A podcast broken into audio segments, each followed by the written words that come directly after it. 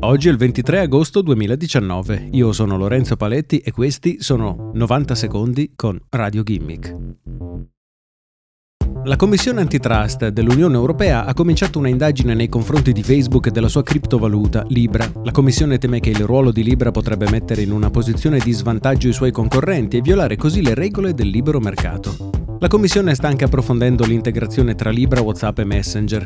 Negli scorsi giorni sarebbe stato inviato un questionario alle organizzazioni facenti parte del consorzio Libra. Un'operazione di questo genere è tipicamente il primo passo verso una indagine della Commissione europea, ma né Facebook né la Commissione hanno confermato, almeno per ora, che una simile indagine stia nascendo. La Commissione europea non sarebbe il primo ente regolatore a preoccuparsi del lancio di Libra e del ruolo della Libra Association. Negli Stati Uniti il responsabile di Facebook per la questione Libra è già stato sentito dal Congresso, il quale ha chiaramente indicato la propria opposizione all'idea che Facebook lanci una propria moneta svincolata da qualsiasi Stato, ma disponibile a milioni di utenti in tutto il mondo.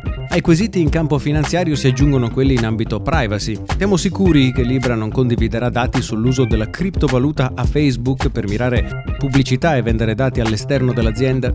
Considerati i precedenti, è difficile fidarsi di Zuckerberg e soci.